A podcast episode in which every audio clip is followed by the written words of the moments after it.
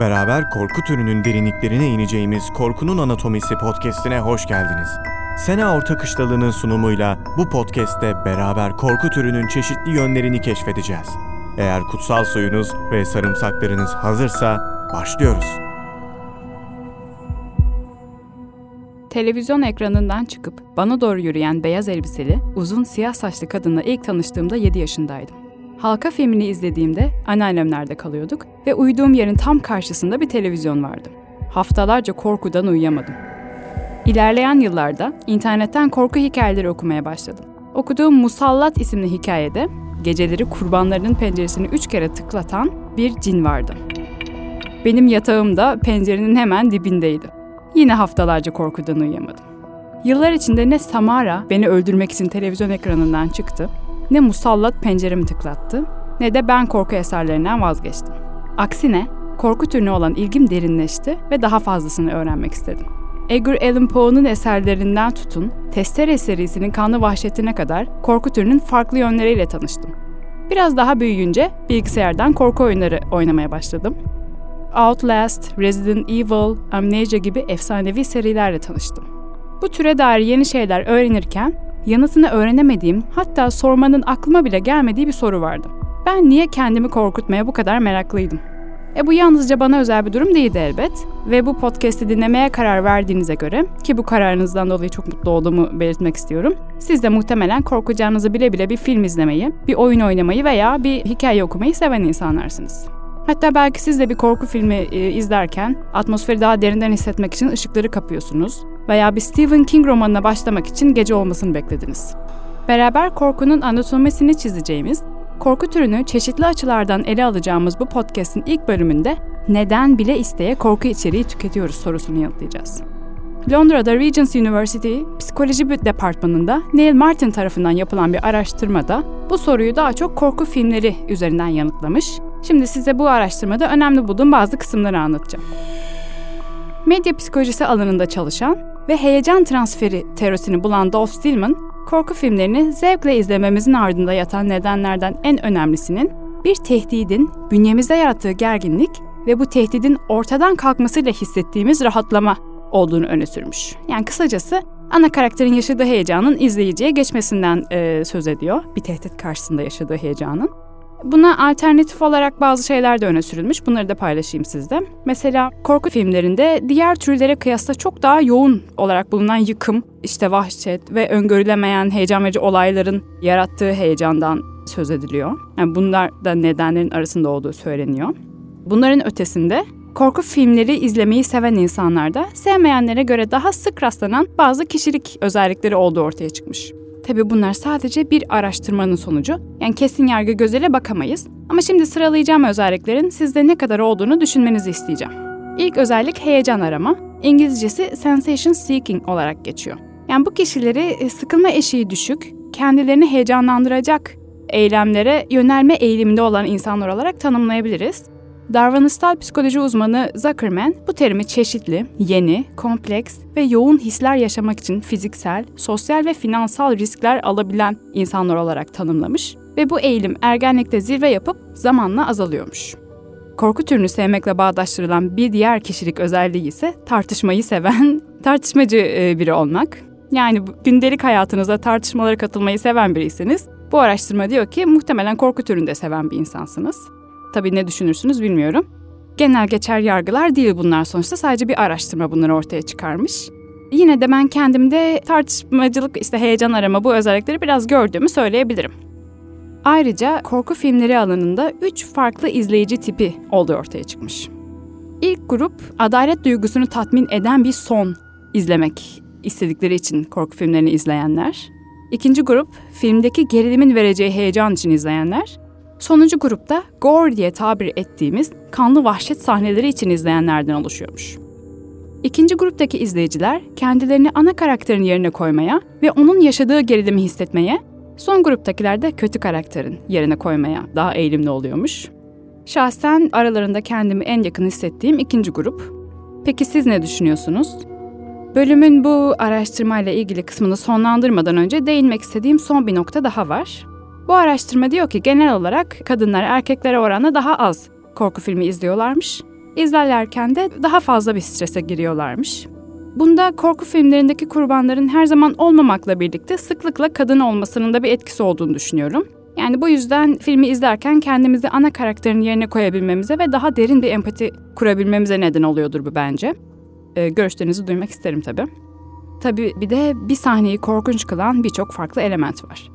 Hastalıklı gri renkte bir cilt, kanlı gözler, sivri dişler, uzun tırnaklar ve benzeri işte oldukça güçlü ve filmlerde sık sık kullanılan korku öğeleri mesela.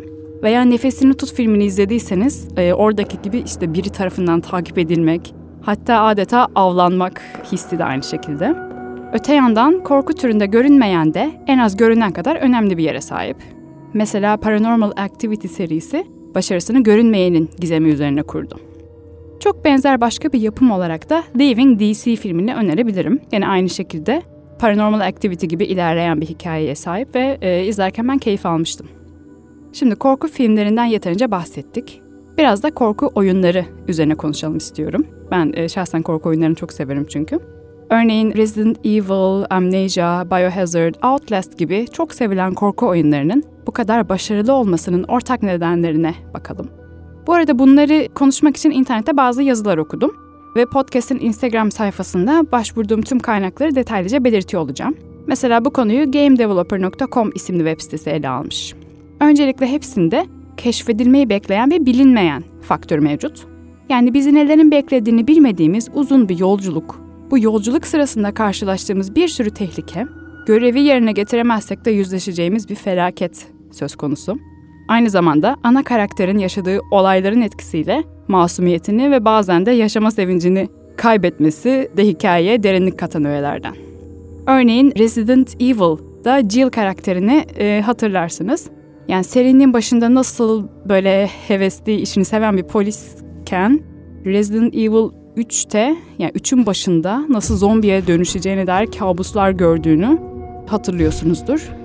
Ve bunu çok spoiler vermeden bahsetmek istiyorum bundan. Ama sanırım bu yani spoiler sayılmaz. Aynı durum Leon karakteri için de geçerli. Hatta onun psikolojisi bence daha bile çok bozulmuştu. İleride sırf Resident Evil üzerine bir bölüm yapmak istiyorum. Bunları o zaman daha detaylı konuşuruz. Kısaca korku oyunlarında bizi etkileyen öğelerden biri bilinmeyene dair hissettiğimiz korku. Bunu önümüzü görmenin zor olduğu loş bir ortam, yolumuzu bulmamız gereken labirent gibi bir mekan ve gizemli yaratıklarla birleştirince ortaya amnesia gibi son derece başarılı korku oyunları çıkabiliyor. Amnesia'da karşımıza çıkan yaratıkları düşünün mesela. Fark edilmemek için oldukça uzaktan ve kısıtlı bir ışıkla önümüzü görmemiz gerekiyor. Bir diğer önemli öğe ise biraz tartışmaya açık. Jump scare diye tabir ettiğimiz, yaratıkların beklenmedik bir anda ekrana atlayarak oyuncuyu korkutması, bu olayı seven olduğu kadar sevmeyen ve kalitesiz bulan bir sürü insan da var. Yani şahsen dozunda yapılırsa harika olabileceğini düşünüyorum. Mesela Outlast bunu çok akıllıca kullanan oyunlardan biri ve bence oyunun kalitesinden hiçbir şey götürmüyor bu. Önemli olan bunu korkunç bir atmosfer ve başarılı bir hikaye ile destekleyebilmek ki oyunlarda hikayeye çok önem veririm. Görevleri yaparken okumam gereken tüm belgeleri okurum mesela. Hiç e, hikayede hiçbir şey kaçırmamak için. Bu jumpscare konusunda görüşlerinizi duymayı çok isterim. Mesela özellikle unutamadığınız bir jumpscare sahnesi var mı? Bu benim için Amnesia'da şatoda dolaşan yaratıklardan birine ilk rastladığımız an. Ee, bu sahne ayrıca korku oyunlarında çok önemli olan başka bir elementle de alakalı. Beklenti. Örneğin artık karşıma neyin çıkacağını biliyorsam veya az çok kestirebiliyorsam şimdi de onun karşıma çıkması beni bir korkuya sürükleyecek. Örneğin Resident Evil'ın bu son çıkan 8. oyunu Village'da oyunun başında aslında karşılaşacağımız tüm kötü karakterleri görüyoruz. Hatta onlarla aynı odada bile bulunabiliyoruz. Bu sonraki bölümlerde oyunun korkutuculuğundan bir şey götürüyor mu? Hayır. Hatta bence ekliyor bile. Son olarak da ses dizaynının ne kadar önemli olduğu su götürmez bir gerçek zaten. Yine örneği Amnesia'dan vereceğim. Örneğin onu ilk oynamaya başladığımda oyunu oldukça yüksek bir sesle dinliyordum. Çünkü e, bu hani seslerin nereden geleceğini kestireyim, kendimi güvenceye alayım istiyordum ama bölümler ilerledikçe kendimi oyunun sesini kısarken buldum. Çünkü gerçekten fazla gelmeye başlamıştı hissettiğim korku.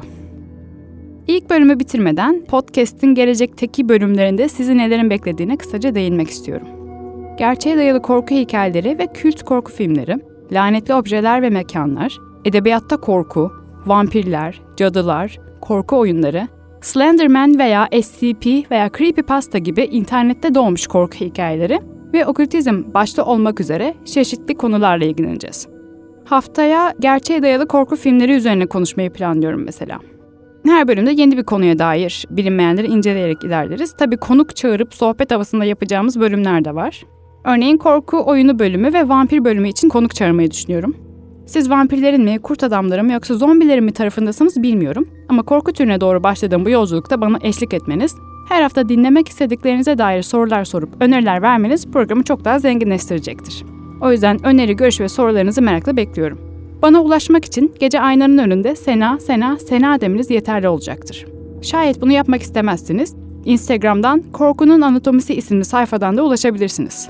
Şimdi arkanızda biri var mı diye kontrol edin. Geceleri aynalara uzun uzun bakmaktan kaçının ve hepsinden önemlisi kendinize çok iyi bakın. Gelecek bölümde görüşmek üzere.